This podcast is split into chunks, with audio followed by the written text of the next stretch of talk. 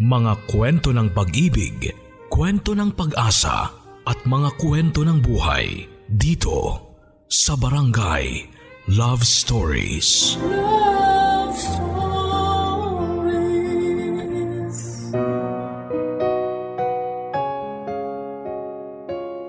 Ang kwento ay mula kay Emong, isang ulila sa magulang na nasa poder lamang ng kanyang lola.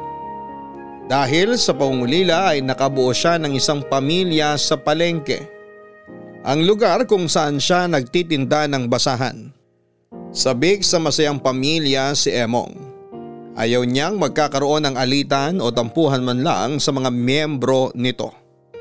Kaya lahat ay gagawin niya para maging maayos ang lahat. Maliban sa lola ni Emong ay makikilala natin ang dalawang tao na magiging sentro ng pangarap ni Emong. Sina Lelay at Marty na mas tinatawag niya na Nay Lelay at Tay Marty. May mga panahon talaga ang isang pagsasama ay dumadaan sa isang gusot. Subalit gaano man kagusot ang dinadaanan ay gagawin at gagawin ni Emong ang paraan upang ito'y umunat at maibalik sa dati at mas swerte kung ito ay higit pa sa dati. Tunghayan natin ang magiging takbo ng kwento ng ating pangunahing tauhan na alam kong kapupulutan ninyo ng aral. Kilalanin natin sila dahil baka sa isa sa kanila ay makita natin ang ating sarili o ang iba nating mahal sa buhay. Dito sa mga kwento ng pag-ibig, buhay at pag-asa sa nangungunang Barangay Love Stories. Dear Papa Dudut Bago po ang lahat ay isang pagbati po sa inyo Papa Dudut at sa lahat ng mga tagapakinig. Ako po si Jeronimo, yan po ang pinangalan sa akin ng mga magulang ko. Pero tinatawag po nila akong Emong. Ulila na po ako mula pa noong 14 years old ako. Nauna po si tatay makalipas ang dalawang taon ay sumunod naman si nanay. Pareho pong sakit ang naging dahilan ng pagkawala nila. Kinupkop na po ako ni Lola matapos ang pagkawala ng mga magulang ko. Hirap din po si Lola sa pagpapaaral sa akin. Pero nakakuha po ako ng scholarship kaya ang pangbaon ko na lamang ang pinoproblema namin. Ako po ay dumidiskarte gaya ng pagtitinda ng kung ano-ano para lamang kumita. Ngayon po ay nag-aaral pa rin ako, panggabi po ako. Kaya ang buong umaga ko po ay para sa pagtitinda kasabay ng pag-aaral ng mga leksyon. Papadudot nagtitinda po ako ng basahan na tinatahi ni Lola at bukod po doon ay tumutulong ako sa pagbubuhat ng mga paninda ng ibang mga nagtitinda sa palengke kung saan ako nakapwesto. Ang siste po ay aabutan nila ako kahit magkano sa bawat pagbubuhat ng paninda nila na malaking tulong na pong pandagdag sa aking pag-aaral. Pinayagan po kami ng barangay na okupahin ang isang lugar sa bungad ng palengke. Nasa gilid naman po kami kaya hindi kami nakakaistorbo. Katabi ko po si Nay Lelay, yun po ang tawag ko sa kanya. Pero Leilani po ang tunay niyang pangalan. Nay Lelay ang tawag ko sa kanya kasi para ko na siyang nanay-nanayan. Bata pa naman po si Nay Lelay, 40 years old lamang po siya nung una kaming magkakilala. Nauna po siya sa pwesto.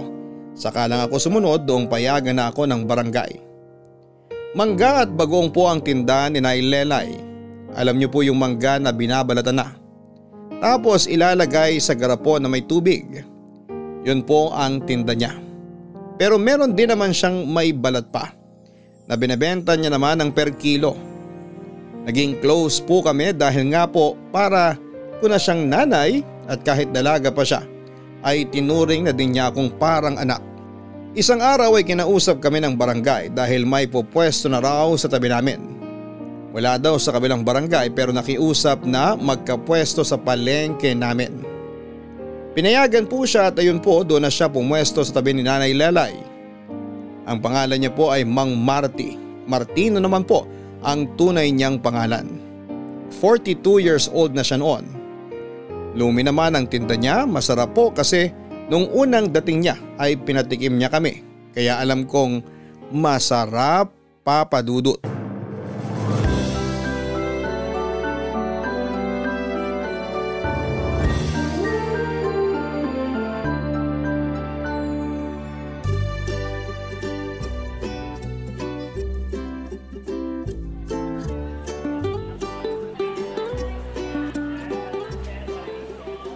Good morning po. Good morning din. Kayo po ba yung pupwesto dito? Oo, dito ako nilagay ng barangay eh. Ayan, dyan ka. Matagal nang bakante ang lugar na yan. Yung dating nakapwesto dyan, si Manggimo, nagtitinda ng mga fishball, squidball at kikiam. Nasaan na siya nakapwesto ngayon? Doon na, sa sementeryo. Mas malakas siguro ang benta dun, no? Hindi po. Patay na po siya. Ha? Nakikiramay ako. Isang taon na rin naman, kaya naka-move on na kami. Ako nga po pala si Emong. Ito po tinda ko mga basahan. Pero kung may mga kailangan kayo ipabuhat, nagbubuhat din po ako. Pakibuhat mo nga ako. Masaya pala kayo kasama. Ay, totoo po yan. Oo nga po pala. Siya si Nailelay. Yan naman ang tinda niya. Masarap na mangga at bagoong. Magandang umaga. Ako naman si Martino. Pero Martin na lang ang tawag niyo sa akin. Martino, Marty, tinanggal mo lang yung NO. Dalawang letra na lang, tinanggal mo pa. Ay, pwesto na po kayo. Baka masita po kayo dyan kasi nasa daan kayo. Oo nga. Lomi daw ang tinda mo? Oo, specialty ko to. Turo ng tatay ko sa akin. Dito din kami binuhay ni tatay. Wow, nakakatuwa naman. Ipinasa niya sa inyo galing niya sa pagluto ng lomi. Hindi na po siya nagtitinda ngayon? Nasa na tatay mo ngayon? Kasama na ni Manggi mo. Okay lang. Sampung taon nang wala si tatay. Uy, ano ba? Baka sabihin ng tatay mo siya, pinagtatawanan natin. Naku, hindi. Alaskador din yun. Kung buhay siguro yun, mas malakas pa ang tawa nun sa atin. Wow, umuusok pa yan laman ng kaldero. Oo, beka lang sa ilalim to kaldero ko. Kaya mananatiling mainit yan hanggang maubos. Hmm, ang bango. Mukhang masarap. Masarap talaga yan. Kaya ako binuksan kasi bibigyan ko kayo ng free taste. Uy, wag na. Wala ka pang benta, mamimigay ka na. Naku, ganun talaga. Pampaswerte nga yung ipatikim sa mga kasamang tinda eh. Nakakahiya naman. Naku, kung tayo-tayo magkikita araw-araw, dapat eh hindi na tayo nagkakahiyaan. O ito, tikman mo. Sige na nga. O ito naman sa'yo, Emong. Salamat po. Dahan-dahan, mainit. Mainit nga. Napaso ang dila ko. eh, pero masarap nga talaga. Oo nga po. Ang galing po ng pagtuturo ng tatay nyo. Matutuwa si tatay sa sinabi mong yan. At sigurado magyayabang na naman yun kasi pinuri niyo timpla niya. Ibig mong sabihin, original na lasa to? Di mo binago? Oo, yan na ang timpla niya.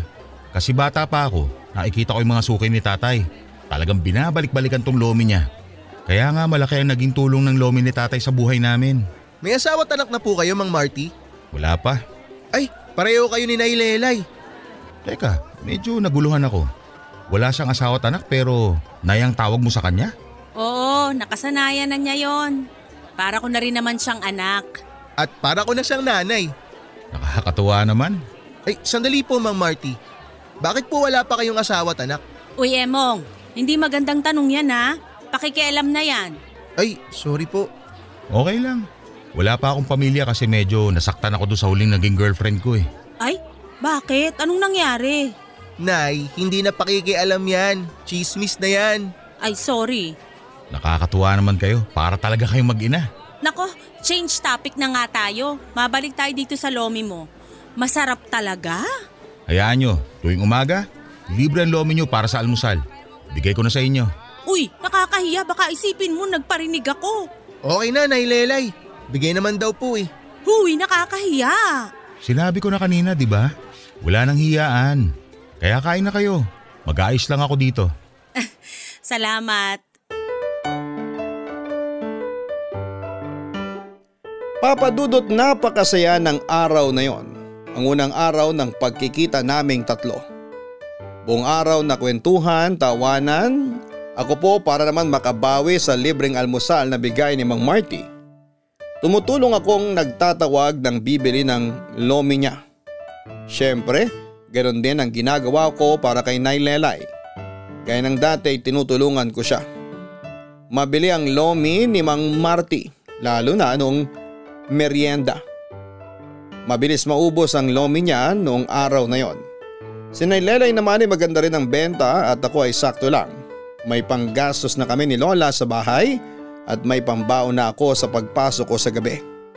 Sinaylelay nga pag nakikita niyang hindi maganda ang benta ko ay inaabutan ako ng konti para makatulong. Noong una ay nahihiya pa ako pero nagagalit siya. Kaya para wag siyang magalit ay tinatanggap ko na lamang. Sa haba ng araw ay madami kaming napagkwentuhan. Nalaman ni Mang Marty ang tungkol sa mga magulang ko at nalaman niya din na si Lola na lang ang kasama ko. Kaya yon, pinababaunan po kami ng lomi para daw kay Lola.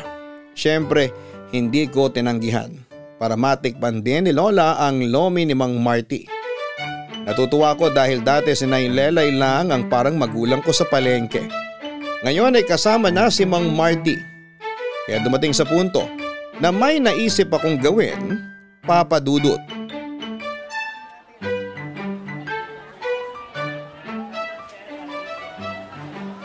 Marty, salamat po sa lomi na bigay nyo kay Lola. ah. Yan din pala.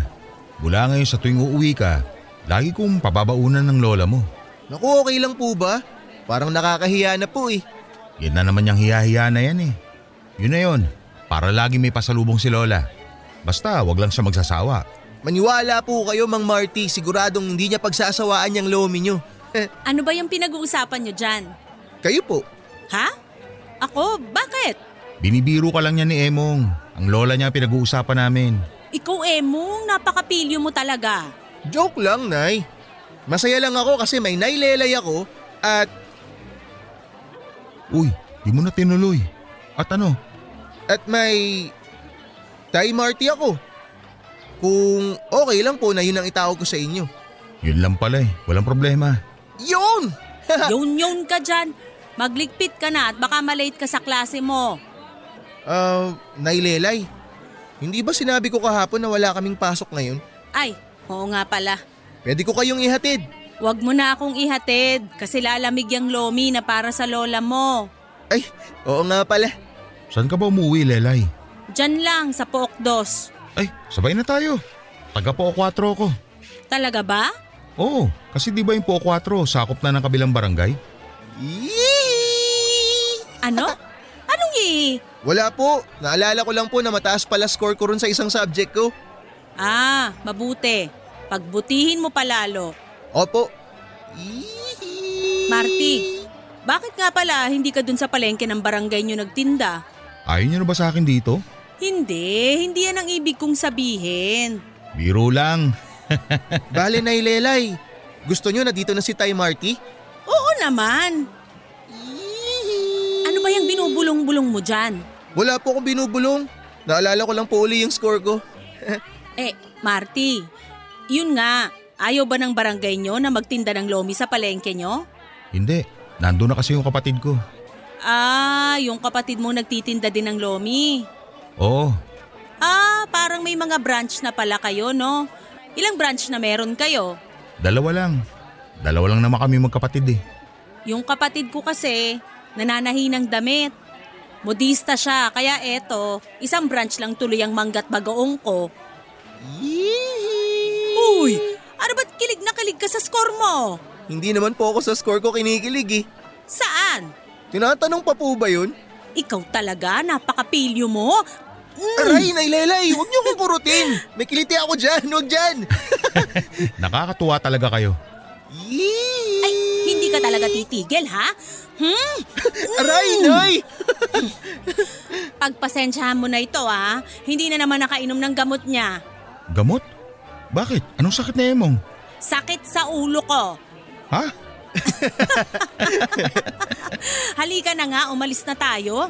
Sige po. Bye po. Oh, akala ko ba ihahatid mo ko? Lalamig po tong lomi. Si Tay Marty na lang po bahala sa inyo. Bye, Nay! Uy! O ano, Lelay? Tara na. Ah, ha? Eh, sige. Yee! Emong! Papadudot tuwang-tuwa ako sa panunukso kina Nanay Lelay at Tay Marty. Ilang buwan na masaya kaming tatlo at lagi ko pa din silang tinutokso. Inahabol ako lagi ni Nay Lelay ng kurot habang tawa naman ang tawa si Tay Marty. Lalo na kapag pikon na pikon na sa akin si Nay Lelay. Nagkakampihan daw kami sa pangaasar sa kanya.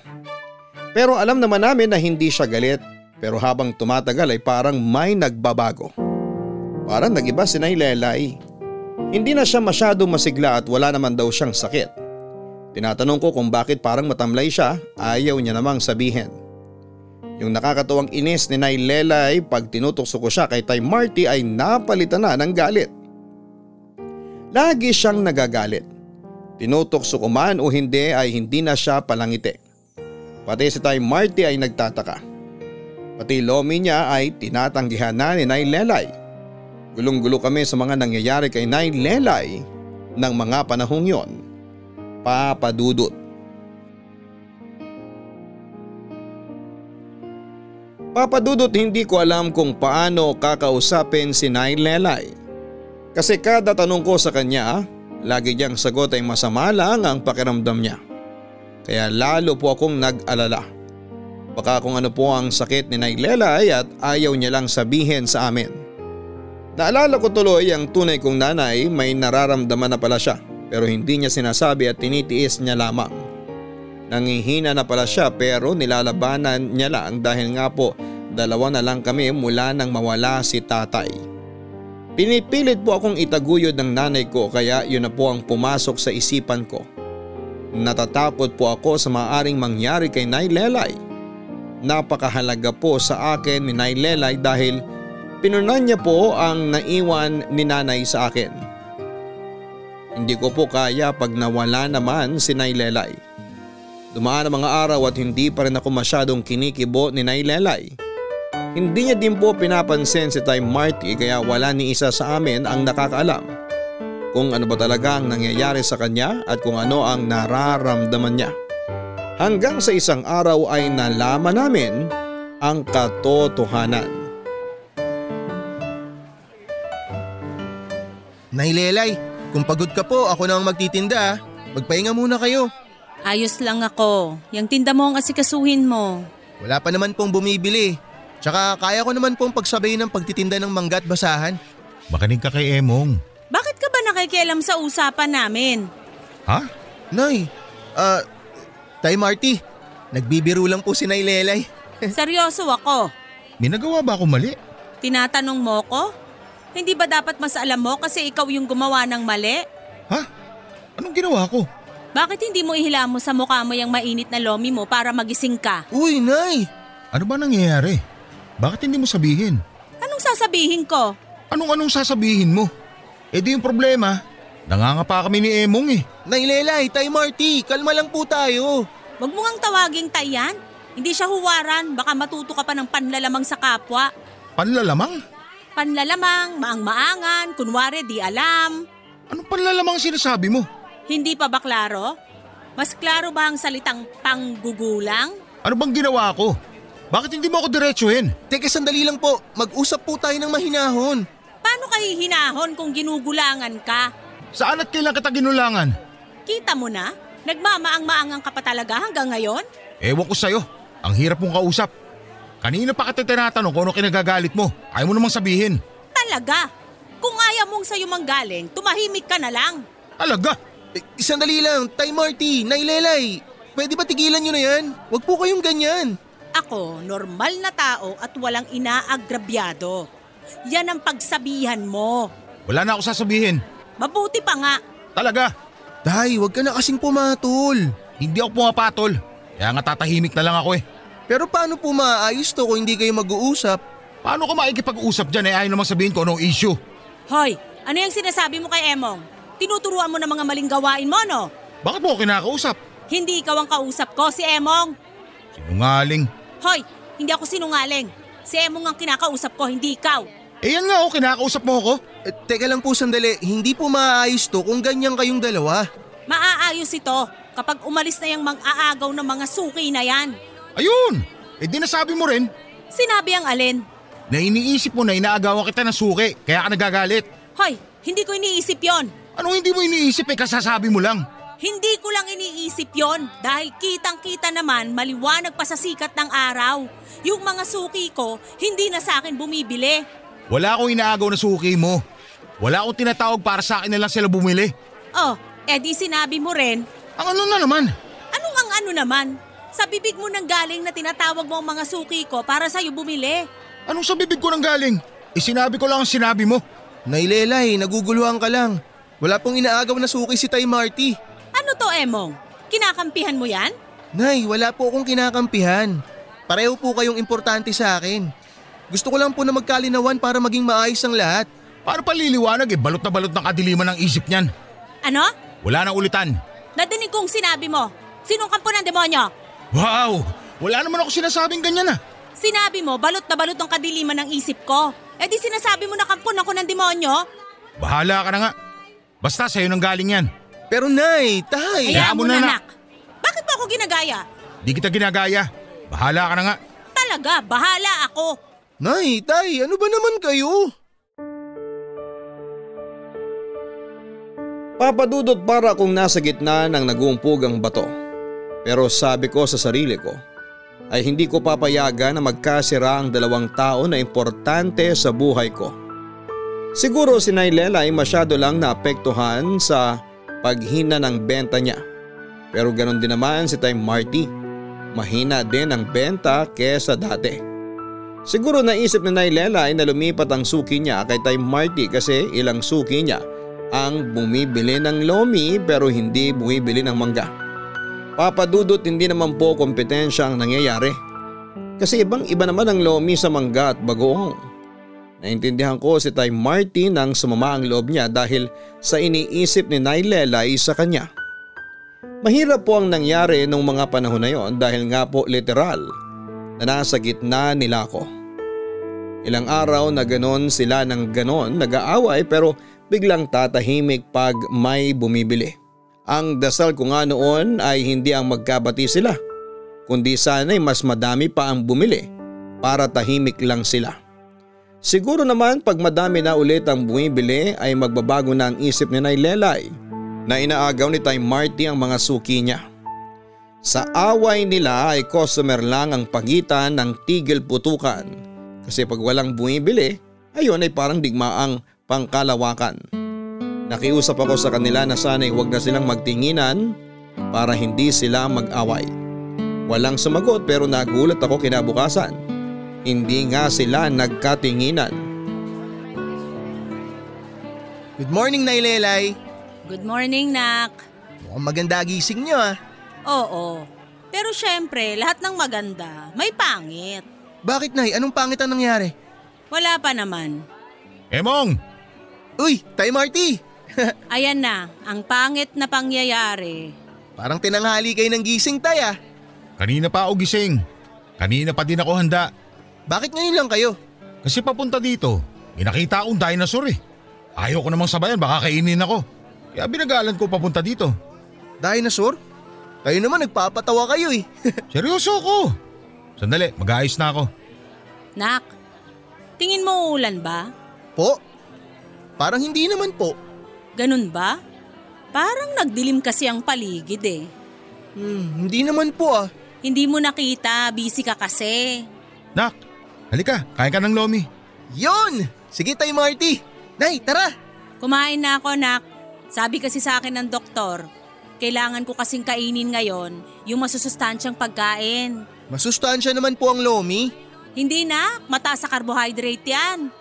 Sige na, ikaw na lang ang kumain. Nak, Ano po yun, Tay? kumain ka na at siguradong mainit to. Para ang nasa tabi ng impyerno sa init niyan. Nak, Ano yun, Nay? Mag-ingat ka ha. Saan po? Nabasa ko kasi ang horoscope mo. Sabi, lumayo ka daw sa mga elementong nagpapaalala sa kampon ng elemento. Anong elemento po? Masamang element, gaya ng taong antipatiko, mayabang, bastos, makapal ang muka. Nak, nga pala. Nagpa-fungsoy ako. Isinabay na kita. Sabi daw, umiwas sa pagharap sa kanan dahil maraming malas ang darating pag nakita mo ng harapan ng sumpa. Hindi ko po magets. Nak, Pakisabihan nga yung katabi mo na yung usok nung tinda niya dito na pupunta pag binubuksan yung kaldero. Ang sakit sa ilong eh. Hindi naman po ah. Ganyan nak pag inggit. Palagay ko takam na takam na, pinipigilan pa. Nak, pakisabi sa katabi mo na kakain na lang ako ng lupa kesa sa tinda niyang walang lasa. Nay naman. Nak, makinig ka sa akin. Pakisabi, please. Ay. Tay Marty, mas kakain daw po si Nay Lelay ng lupa kaysa sa tinda ninyong walang lasa. Nak, pakisabi sa katabi mo na kung walang lasa ang tinda ko, edi sana wala na bumibili noon pa. Kaso parami ng parami ang suki ko eh. Nay, mahaba po yung sinabi ni Tay Marty. eh. Narinig nyo naman po, di ba? Hindi, nak eh. Kasi nabibingi ako pag masamang tao ang nagsasalita. Nak, tanong mo nga kung nadidinig niya ba ang sarili niya? Nak, pakisabi dinig na dinig ko dahil hindi ako masamang tao. Nak, pakisabi wag niyang lokohin ang sarili niya. Nak, pakisabi baka kailangan niya ng salamin para masabi niya mismo sa sarili niya yung mga pinagsasasabi niya. Nak, pakisabi may salamin ako. Pag sinuot ko nga, ang lino ng imahe ng masasamang tao. Pero ayokong tumingin sa kanya kasi baka malasin ako. Nak, pakisabi kung siya mamalasin pa lang, ako minalas na mula nung sumulpot siya dito. Nak, pakisabi, imposibleng ang malasin siya. Kasi siya nga mismo yung malas eh. Biruin mo, minalas na malas, ang tindi nun. Nak, pakisabi mo ka siyang tanga, nagsasalita siya mag-isa. Nak! Nak! Po. Bakit hindi mo sinasabi ang mga sinasabi ko? Nay, kumakain po ako eh. Tsaka rinig nyo naman po ang isa't isa. Kaya sigurado akong narinig lahat ni Tatay Marty yung mga sinabi nyo kanina. Baka hindi niya narinig yung mga sinabi ko. Baka madumi ang tenga. Nak, pakisabi na kung sa akin, tenga lang ang madumi, siya yung isip niya, nuknukan ng dumi. Talbog sa'yo. Anong sabi mo? Nay, Tay, may customer! Good morning, Good morning po. Papadudot lahat na ng paraan ay ginawa ko. Hindi ko na sila pinakialamanan pero ganun pa rin. Hindi sila nagpapaawa at kahit na hindi nagtitinginan, nagpaparinigan naman. Siyempre, sa sagutan nila si Nailelay ang laging unang bumibigay dahil napakapikon niya. Kaya iniisip ko ang susunod ko na hakbang. Kinausap ko sila isa-isa. Inuna ko si Nailelay. Hindi man siya nagsalita ay nakita ko naman na nakinig siya. Nang kausapin ko naman si Time Marty ay sumang-ayon ito. Wala na pong problema kay Time Marty. Kaya dahil sa nangyari inisip ko na na-realize na nila ang mga mali at dapat nilang ayusin ang gulo. Kesa lumala pa ito hanggang sa dumating ang isang araw na parang may himala. Nagulat ako isang umaga na parang invisible sa isa't isa sina Nay Lelay at Time Marty. Inisip ko na yun na ang hinihintay ko. Nag-ipon ng lakas ng loob ang dalawa kung sino ang unang magsasalita. Inisip ko papadudot na nagkakahiyaan silang dalawa pero ayoko munang magsalita at hayaan ko sila sa diskarte nila. Dumating ang tanghali mas tahimik pa kami kesa sa simbahan. Sabi ko baka pagkatapos ng tanghalian may maglalakas na ng loob para magsimula ng usapan pero wala pa din. Kaya ayokong masayang ang araw na yon kaya bago kami magkahiwa-hiwalay ay nagkakahiyaan pa sila. Ako na ang magsasalita para maumpisahan lang ang pag-aayos ng mga bagay sa pagitan nilang dalawa. Pero ang hindi ko alam, bago pala matapos ang araw na yon ay may malaking pasabog pa lang magaganap.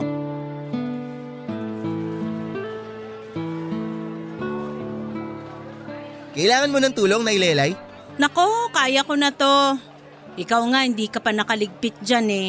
Nay, basahan lang ang tinda ko. Isushoot ko lang lahat yun sa bag, tapos na ako. O siya, sige. Pakiligpit tong mga mangga. Ibalik mo na sa kaeng. May kukunin lang ako kay Meling. No problem, Nay. Sandali lang ako. Tay kayo, kailangan nyo ng tulong? Naku, ilalagay ko lang naman lahat to sa loob ng kaldero. Madali lang to. Okay po, iligpit ko lang po to. Sige lang, pag natapos na ako dito, tutulungan kita. Salamat, Tay. Ay, huwag mo kalimutan tong lomi para sa lola mo. Madaming sabaw to para hindi matuyo pag ininit mo. Ay, nakapagtira pa po kayo? Uy, ano bang tira? Kanino ko pa to binukod? Nakakahiya naman, Tay Marty. Wow, tinawag pa akong tay. Nahihiya naman pala sa akin. Nahihiya po ako kasi yung lalagyan nyo hindi nyo na po mauwi-uwi. Kasi tuwing dadaling ko sa umaga para isoli sa inyo, ipapabitbit nyo naman uli sa akin pa uwi sa hapon ng may laman na. Yun nga ang gamit nitong lalagyan na to kaya ako dinala. Tsak matutuwa na naman si Lola niyan. Excited na nga po yun sa birthday niya eh. Kasi sinabi ko na pupunta kayong dalawa ni Nailelay. Nako, kung papupuntahin mo ako, pupunta ba yung nailelay mo? Tayo naman, nakita mo nga tahimik na eh. Hindi ka na po inaaway mula kaninang umaga. Hindi nga ako inaway, hindi naman ako kinakausap. Para ako multo. Ganun lang po yun. Nahihiya pa siguro. Sana nga. Tsak yun, Tay Marty. Oh, tapos na ako sa pagliligpit dito. Tulungan na kita dyan. Eto Tay, ilipat lang po natin tong mangga sa kariton pabalik sa kaing. Batang to. Siyempre alam ko na yan. Sa araw-araw ba naman na nakikita ko si Lelay na ginagawa ito? Tapos madalas tumutulong din ako. Ay, ba na nga pala ngayon? Oh, Tay Marty, umiimo na naman kayo dyan. Oo nga, napansin ko rin. Ay teka, mabalik tayo. Kailan ba birthday ng lola mo? Sa isang buwan na po. Naku, malapit na pala. Ano kaya mairegalo sa kanya? Teka, ano bang gusto niya? Yung paborito niya po, Oo, Lomi po. loko ka talaga. Siyempre magluluto ako ng lomi pandagdag handa. Pero dapat yung regalo ko iba na. Nako, hindi naman po maselan si Lola. Kahit anong ibigay niyo ron, siguradong maiiyak yun. Maiiyak? Opo. Ako nga po may binigay lang na kung ano sa kanya nung minsan. Ayun, naiyak na. Talaga? Ay ano bang binigay mo sa kanya? Problema po. Sinasabi ko na nga ba eh. Oh Lelay, nandiyan ka na pala. Oo, at kitang-kita ko kung paano mo pinagtatawanan yung mga manggang tinda ko. Bitawan mo nga yung mga yan at baka mabulok pa yan. Ha? Ano ba sinasabi mo? May kaaway ka ba doon sa loob ng palengke? Wala akong nakaaway sa loob ng palengke, pero dito sa labas ng palengke, meron. Sino? Tinatanong mo pa? Mm. Uy, teka! Uy, Nay! Bakit niyo binato ng walis si Tay Marty? Eh, mong isa ka pa. Pulutin mo yung wales, iabot mo sa akin. Ikaw ha, napapansin ko na kinakampihan mo na naman yung salaulang yan. Nay, wala akong kinakampihan. Ano na naman ba nangyayari sa'yo? Pumasok ka lang sa palengke, paglabas mo may sapi ka na naman. Sapi pala? Oo, may sapi ako at papaslangin kita. Teka, Nay! Ay, Awat na! Sandali! Aray, teka, Nay, Lelay! awat na! Masakit yung walis mo! Walis tambo lang, nasasaktan ka na? Ang arte mo? Bagay talaga sa'yo yung pangalan mong Marty. Masyado kang maarte. Mm, Aray! Nailelay naman ayaw magpaawat eh. pasalamat ka, walis lang ang binili ko at hindi daspan. Inaano ba kita? Emong, isunod mo sa bahay ang kariton. Huwag mong pahawakan dyan sa Diablo ha. Nay! Hayaan niyo Tay Marty. Kakausapin ko po siya.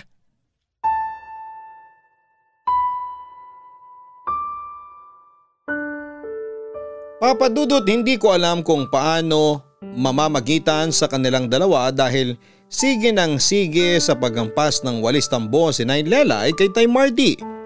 Naawa ko kay Tay Marty kasi hindi siya nagalit kahit nasasaktan na siya. Mukhang okay naman si Tay Marty nang tignan ko.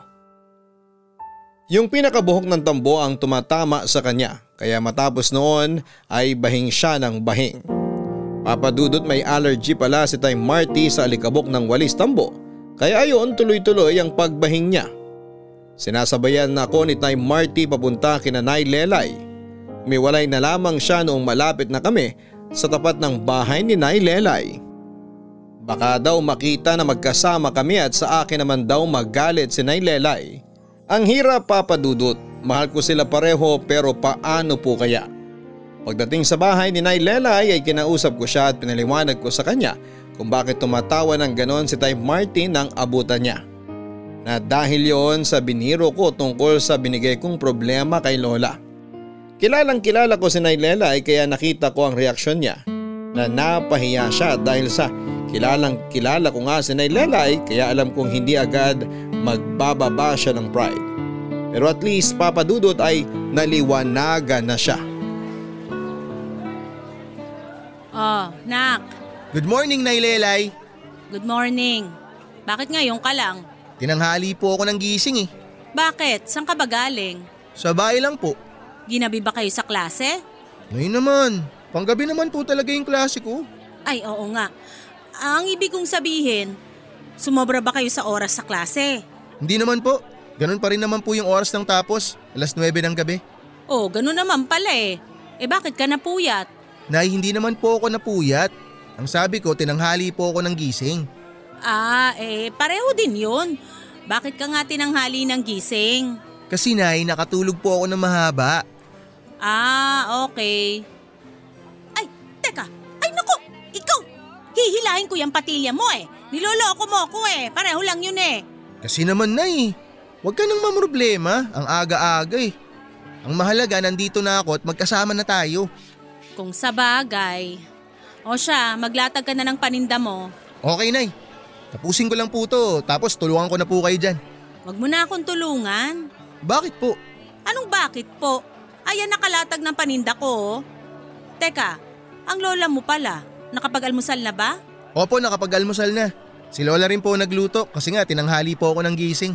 Mabuti naman pala. Teka nay, mukhang abot tenga ang itiin nyo ah. Bakit po? Ine-enjoy ko lang ang umaga. May hinihintay ba kayo? Sino naman ang hihintayin ko? Ewan ko po. Kayo po naghihintay.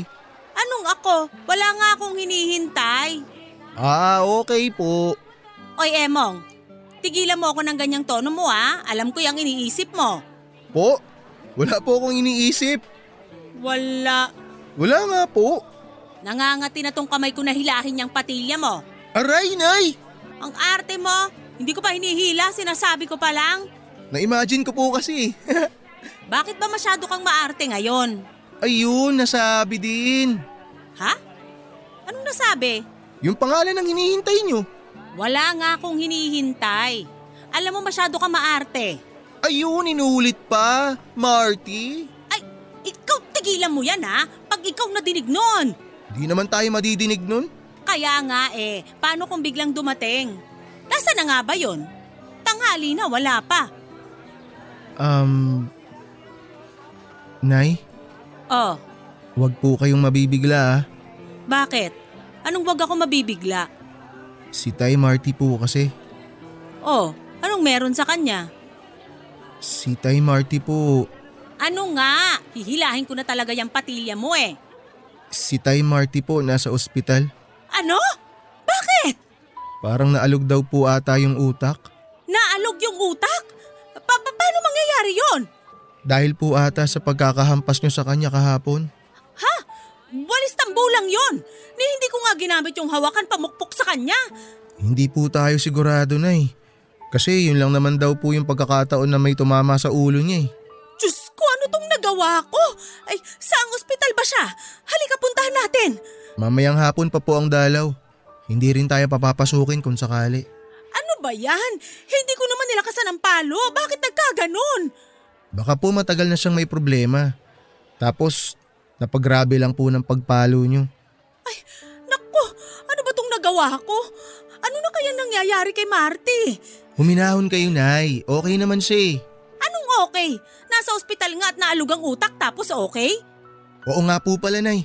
Magtinda na po tayo para mamayang hapon. Makadalaw po tayo sa kanya. Eh, sige, sana hapon na. Relax lang po kayo, Nay. Magiging maayos din po ang lahat.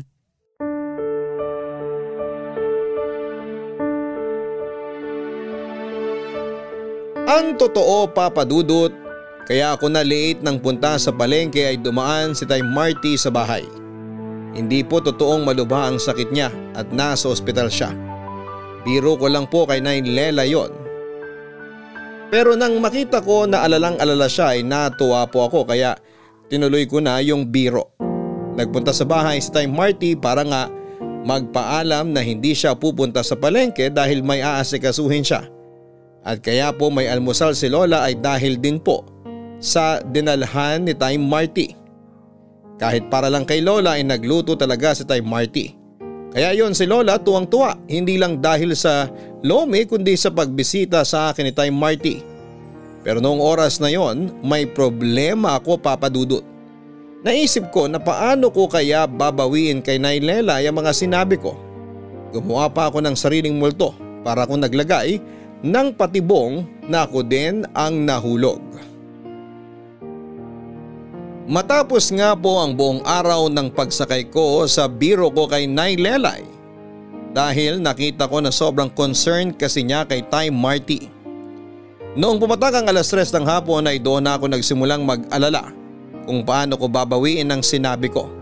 Kailangan kong gumawa ng paraan papadudot kaya nagpaalam ako sandali kay Nailelay nakitang kita naman na parang tinutulak ang oras. Para mag alas 5 na para makapunta na sa ospital.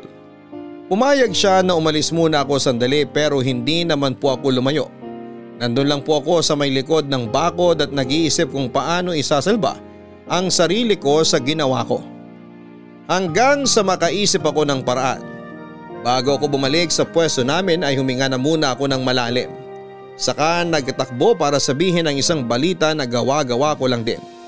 Sinabi ko na nakasalubong ko ang kapatid ni Time Marty at sinabing inilipat ng ospital si Time Marty at bukas na kami babalitaan kung saan at kung kailan pwedeng dumalaw. Nalungkot si Nay Lelay sa balita kaya lalo akong nag-guilty.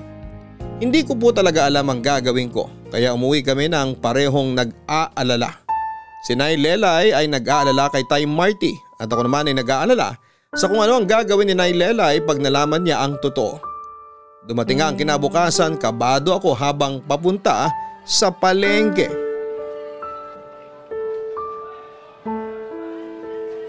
Emong, halika nga sandali. Nay, Ano? Bakit ang bagal mo maglakad? kasi po, Ano? Bakit ba ang hina ng boses mo? Ha? Huwag mo sabihin. Ah! Ah!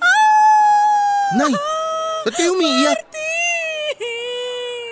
Ano nangyari kay Marty? Ako bang may kasalanan? Nay, huminahon kayo! Patawarin mo ako, Marty! Nay, nakakahiya. Ang aga po, huwag kayong sumigaw. Anong wag? Wala akong pakialam. Ako ang pumatay kay Marty. Nay, ano bang sinasabi niyo? Ko siya. Good morning, Emong. Good morning, Tay. ha? Diyos ko! Multo! Ha? Multo? Nasaan? Ikaw! Ano bang sinasabi mo? Huwag ka nga manakot. Sandali. Buhay ka? Alam kong gusto mo na ako mapunta sa impyerno. Pero oo, buhay pa ako. Paano nangyari? Mm, mm, ah, Bakit ang lakas mo? Malakas talaga ako. Tek, teka sandali. Hindi ka na ospital? Bakit naman ako mauospital? Hindi ba naalog ang utak mo? Ah, nung hinampas mo ako ng walis? Oo, naalog nga utak ko. Pero bakit naman ako mauospital? Eh bakit wala ka kahapon? Eh, nasikaso ako. Eh, Mong! Nay? Ano to? Nay, hayaan niyo po ako magpaliwanag. Hindi na. Alam ko na nangyayari. Nay, sorry. Bakit ikaw ang magsasorry? Alam ko naman na plano yan itong magaling na lalaking to. O bakit ako na naman? Tigilan mo ako. Napaka-cheap mo talaga. Gagawa ka pa ng drama, akala mo maaawa ako sa'yo? Nay, pwede ba tayong mag-usap? Mamaya na, tatapusin ko muna tong lalaking to. Ano bang ginawa ko na naman? Tigilan mo ako.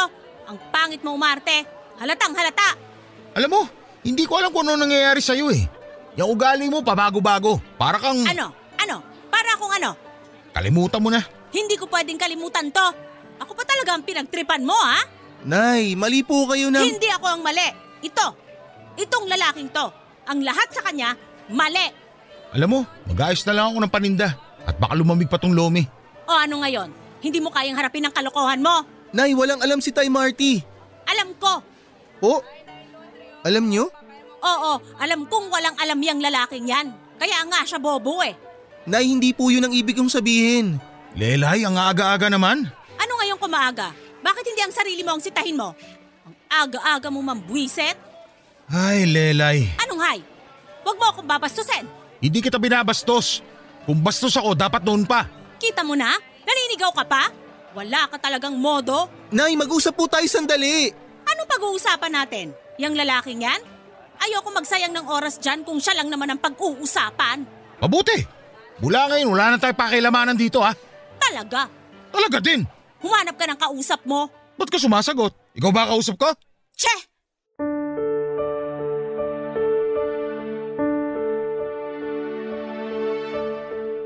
Papadudot ayaw magpaawat ni na Nay Lelay at Tay Marty. Ang dating tahimik lang na si Tay Marty ay pumapatol na din sa mga sinasabi sa kanya. Imbes na maayos ko ay mas pinalala ko pa ang away nila ni Nay Lelay at Tay Marty. Malala na ang away papadudot. Hindi ko na kayang pumagitna sa kanila. Nayak na lamang ako nang biglang magtakbuhan ang mga tao sa palengke. Hindi na napapansin ni Nay at Tay ang komosyon dahil sa sarili nilang away. May nag-aamok papadudot kaya ganoon na lamang ang takot ng lahat. Nagtakbuhan papasok sa palengke ang mga tao. Tinatawag ko ang atensyon nila Nay Lelay at Tay Marty pero hindi na nila ako pinapansin. Diretso lamang sila sa pag-aaway. Nakita ko yung nag-amok na tumatakbo papunta sa amin. Nagpanik na ang utak ko. Nakatingin ako sa nag-aamok na lalaki. At tinitingnan ko si Nanay at Tay. Hahampasin ng hawak na kahoy ng lalaki si Nay at Tay pero mabutit na itulak ko sila at natumba silang pareho. Sa kasamaang palad lang po ay ako ang tinamaan ng kahoy. Bago ko nawala ng malay ay nakita ko na nakatayo si Time Marty at nahawakan niya yung lalaki. Nagtakbuhan naman pabalik yung ilan sa mga lalaking tumatakbo palayo para tulungan si Time Marty na awatin at hulihin ang nagwawalang lalaki.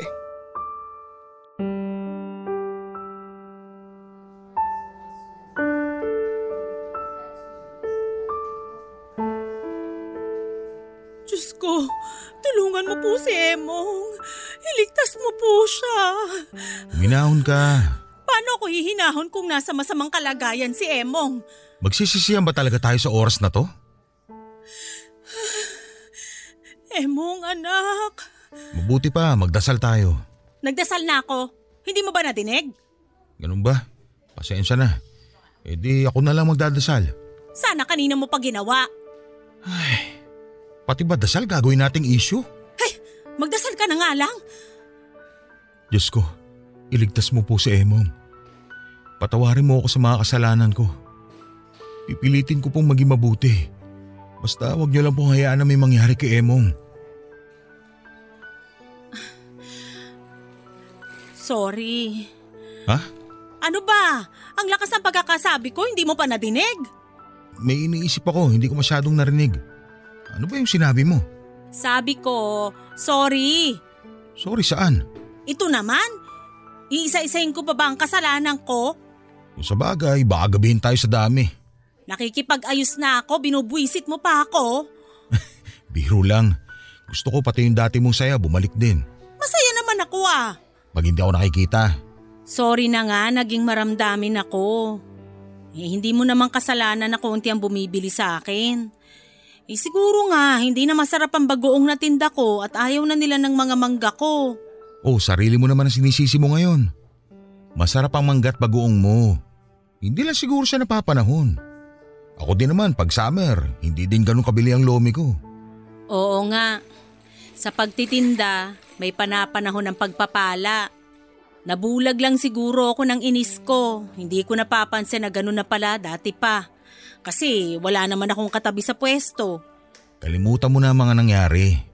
Ang mahalaga, maayos na tayo. Sigurado matutuwa ang anak natin. Ano? Ang anak-anaka natin. Paano siya matutuwa kung wala siyang malay? May awa ang Diyos. Magkakamalay din siya. Ay, paano ba natin to sasabihin sa lola niya? Iniisip ko nga din yan eh. Matanda ng lola ni Emong. Baka mag-alala ng sobra yun. Bahala na. Hintayin muna natin ang sasabihin ng doktor. Saka tayo magdesisyon. Emong, gumising ka na, anak. Sandali. Ayun yung nurse kanina. Lalapitan ko. Makikibalita ako. Sige. Diyos ko, malaki po ang kasalanan ko kay Emong. Ilang beses na niya akong kinausap para magkaayos kami ni Marty pero dahil sa pride ko, hindi ko siya pinakinggan. Diyos ko, si Emong na lang po ang nagpapasaya sa akin. Itinuring niya akong parang tunay na ina at siya naman bilang tunay kong anak. Bigyan mo pa po kami ng mahabang panahon na pagsasama. Sana po habaan niyo pa ang pagpapahiram sa buhay ni Emong. Lelay! Marty, anong sabi? Kamusta daw si Emong? Halika! Pwede na daw pumasok sa loob. Nagkamalay na si Emong. Salamat po! Salamat po, Diyos ko! Tara na!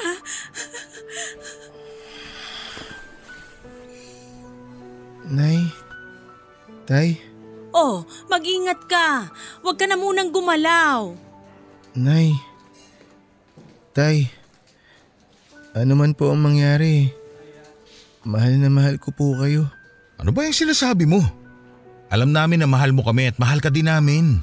Anak, huwag ka na munang magsalita masyado. Marami akong gustong sabihin, Nay.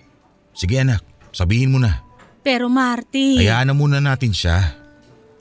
Nay, Tay, hindi ko po alam ang mangyayari. Pero may gusto lang po sana akong marinig. Ano yun anak?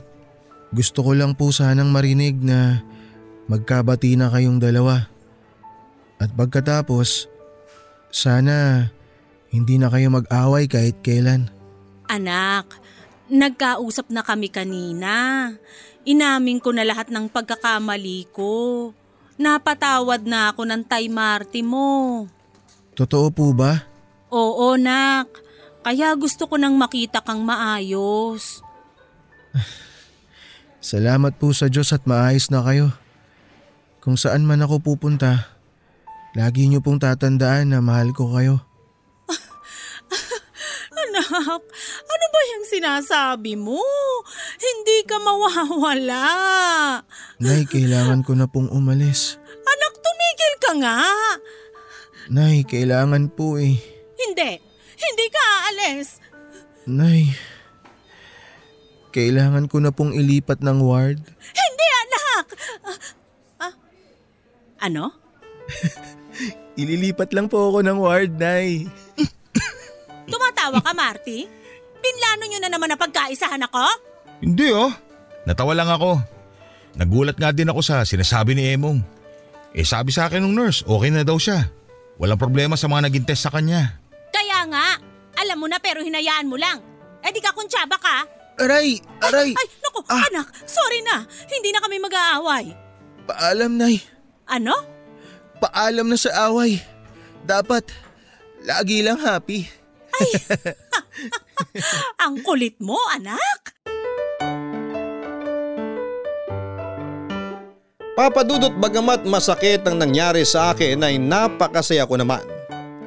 Ayaw kong sabihin na nakatulong ang trahedya sa akin para mapagbati ko si Nanay Lela at Time Marty pero parang gano'n na nga. Sa ngayon po ay maayos na ang kalagayan ko. Siya nga po pala papadudot ay isa na kaming pamilya. Literal po na pamilya. Hindi man po legal pero sa puso namin ay isang pamilya lamang kami. Tuluyan na pong nahulog ang loob nila Nay Lelay at Tay Marty sa isa't isa. Doon na sila nakatira sa bahay ni Nay Lelay. Nagpakasal na po sila sa Huwes at inampon na po nila ako. Sabi ko nga po ay hindi pa legal pero ayos din naman sa akin. Ang importante ay ang pagtingin namin sa isa't isa. Hindi na kami nangungupahan ni Lola dahil nga po doon na kami pare-pareho nakatira kay Nay Lelay. Tulad ko ay masayang masaya po si Lola sa mga nangyari. Para niya na rin pong anak si Nay Lelay at Tay. Nagtitinda pa din po sila Nay at Tay pero pinatigil na nila ako sa pagtitinda. Gusto nila na mag-aral na lamang muna ako. Kaya ayun po hindi na sa gabi ang klase ko kundi umaga na ako nag-aaral at kapag uwian ay saka ako pumupunta sa pwesto namin para tumulong. Siyempre ang basahang tahi ni Lola ay binebenta pa din namin. Yun po kasi ang gusto ni Lola ang ituloy ang paggawa niya ng basahan kaya pinayagan na rin nila Nay at Tay para naman may pinaglilibangan si Lola. Kaya papadudot diretso kung sasabihin na ang lomi, mangga at bagoong ay mga perfect combination. Salamat po papadudod sa pagbibigay oras sa pagbasa ng aking kwento. Ang inyong forever kapuso at kabarangay, Emong. Sa kwento ay nalaman natin na nagpakakupido si Emong. Hindi dahil para sa sarili niya kundi para sa dalawang taong tinuring niyang mga magulang. Dahil nakikita niya na magiging maayos ang dalawa na siya namang magpapaligaya sa kanya. Pero dahil nga sa isang maliit na problema ay muntik na maudlot ang pangarap ni Emong. Maraming relasyon ang nasisira dahil sa mga maling akala. Mga maling akala na dapat ay maayos pa pero hindi na pinag-uusapan ng mabuti. Sa istorya ngayon ay nalaman natin ang importansya ng pagiging bukas sa pakikipag-usap at pagpaliwanag ng mga bagay na hindi natin maintindihan. Dahil ang buhay ay isang tuloy-tuloy na pag-aaral. Kapag may hindi naiintindihan, pag-aralan, pag nahihirapan ay magtanong. Hindi pwedeng dumepende lamang sa mga nadidinig. Hindi lahat ng nadidinig ay may katotohanan. Kaya ang unang alamin ay kung totoo ba o hindi. Matapos yon ay saka gumawa ng hakbang kung paano aayusin. Kaya napakahalaga ng komunikasyon. Saan mo man dalhin, sa trabaho man, sa pag-aaral, sa pamilya, sa relasyon at lalo na sa personal. Hanggang sa muli ako po si Papa Dudut sa mga kwento ng pag-ibig, buhay at pag-asa sa Barangay Love Stories number 1.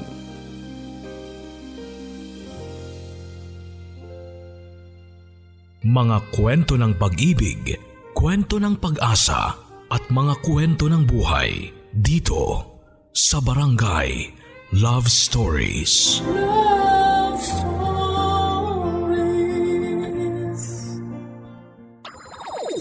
Nagustuhan ng iyong napakinggan? Ituloy yan via live stream sa www.gmanetwork.com/radio.